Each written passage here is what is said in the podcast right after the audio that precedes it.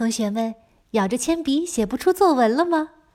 童老师在下一集作文魔法课里教你一个受益终身的秘诀，帮你从写不出来到停不下来，只需3分钟。赶紧加我的微信号，免费领取作文魔法课吧！一共8节课，干货满满，好听又管用。微信号听好了，是童老师课堂这5个字的汉语拼音加上数字1。大人物，小故事，小少年，大梦想。欢迎来到童老师课堂的奇葩名人录。你好，我是童老师。宫崎骏从1979年到今天，一共创作了11部长篇动画电影，多不多呢？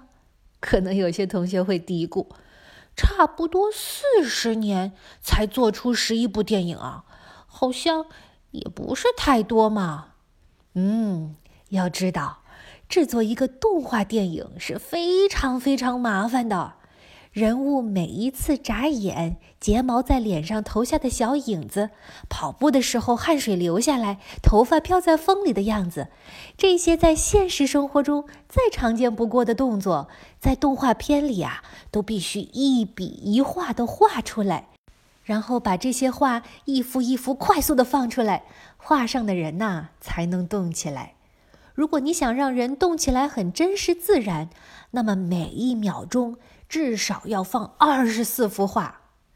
现在有了 CG 技术，就是 Computer Graphic 电脑制图，很多动画画图的工作都可以交给计算机去做了。在以后迪士尼和乔布斯的故事里，童老师再详细的给大家讲 CG 和 3D 动画是怎么做出来的。现在啊，我只想说说宫崎骏创作动画的方式跟一般人有什么不一样呢？现在全球几乎所有的动画公司都已经完全用 CG 做动画了，比如迪士尼在2011年以后啊，就再也没有出过手绘的动画。宫崎骏呢，却背道而驰，一直固执的坚持不用电脑制图，坚持主要的动画都由绘图师用手来画。比如他的电影《悬崖上的金鱼姬》里有一个水母浮出水面的镜头，只有短短的12秒，就足足用了1613幅画稿呢。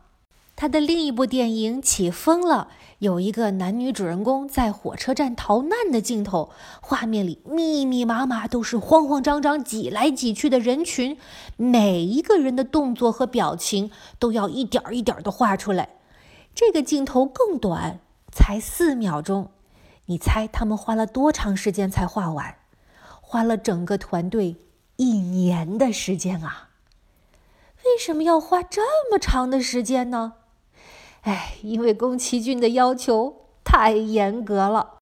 厚厚的一叠手绘稿好不容易画完了，只要有一条线画的不好，他都会一句话：不行，全部重画。把这些稿子都丢进垃圾桶里。所以宫崎骏在动画界有一个称号叫大魔王，人人都怕他。在一个纪录片里啊，宫崎骏当着摄像机的面就骂起员工来，一点都不给面子。你这个人要动脑子呀，活着不动脑子，待在这干嘛？赶紧给我滚蛋！哎呦妈呀！坐在屏幕前看到这一幕，童老师我都不争气的缩了缩脖子，这样的老板太可怕了。可是仍然有许多动画师哭着喊着的要为他工作，为什么呢？因为跟着这样的老板能学到东西呀。而且这个老板要求起自己来比谁都严格。像宫崎骏这样功成名就的导演，完全可以啊，整一个大办公室自己用，每天睡到自然醒，午饭以后呢，背着手在公司里巡视一圈，指指点点，哼哼哈哈，指挥别人做事儿就行了。可他不，天天雷打不动，早上9点准时上班，一直到晚上11点才下班。而且呢，仍然和公司里最初级的绘画师一起，坐在一张窄窄的办公桌前，一幅一幅的画分镜头，人家宫崎骏老爷爷今年都已经77岁了呀。有的同学说，什么是分镜头呢？分镜头就是当你想好了故事的情节以后，就要把这个情节呢变成电影里的画面，你就要设计先拍什么，再拍什么，把这些镜头画出来，就是分镜头。比如《千与千寻》中有一个情节是千寻给白龙喂药丸，那千寻是怎么抱着龙头，怎么拿出药丸，怎么把龙的嘴巴掰开，再怎么把药丸塞进去，这几秒钟的动作呢，就要画出几十幅的分镜头来。怎么画呢？嗨，跟小朋友画画一模一样，先用铅笔打草稿，画了擦，擦了画，擦了画，画了擦，直到满意了为止。然后呢，再用黑笔描边，最后颜料碟子摆一桌，一点一点的用水彩上色。11部电影里面的每一个分镜头，都是宫崎骏一个人一笔一笔从无到有画出来的。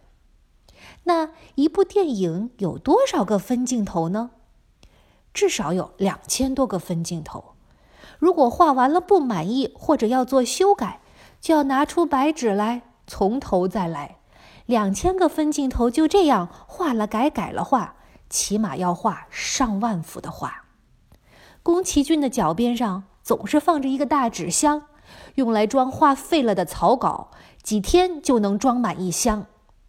别人看着老板脚边的废纸箱，再怎么被骂也只有服气的份儿。宫崎骏的右手因为作画太多受伤了，创作《幽灵公主》的时候手疼的连铅笔都握不住了。他换了5B 的铅笔，就是那种笔芯特别特别软的铅笔，轻轻一画就能画出黑道道的。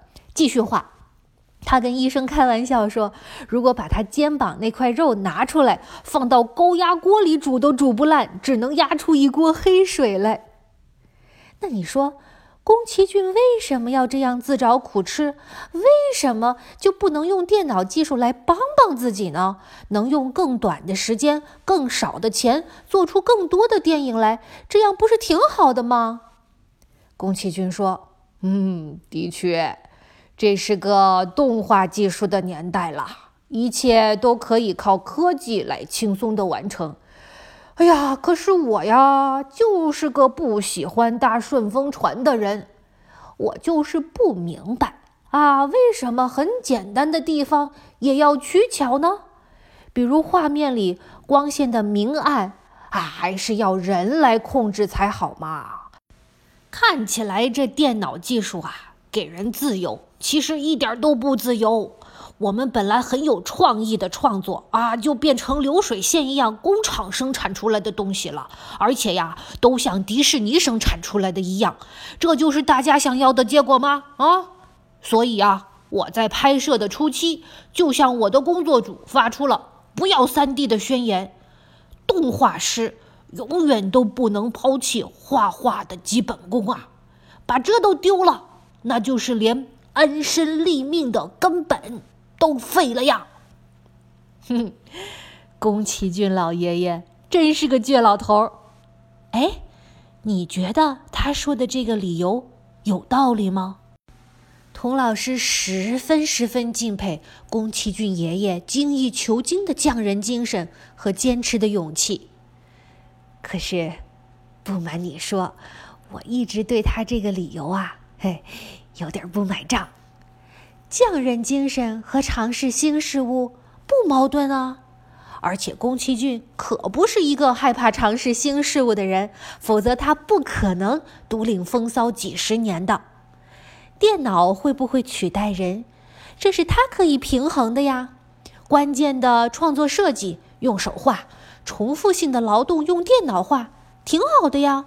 没有必要把电脑技术一竿子打死，远远的关在门外头呀。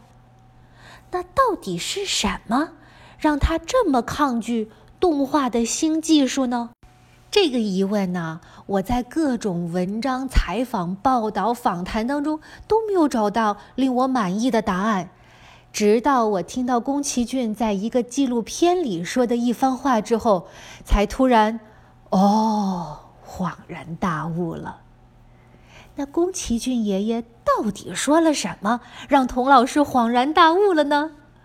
我们下一集再接着说宫崎骏的动画人生。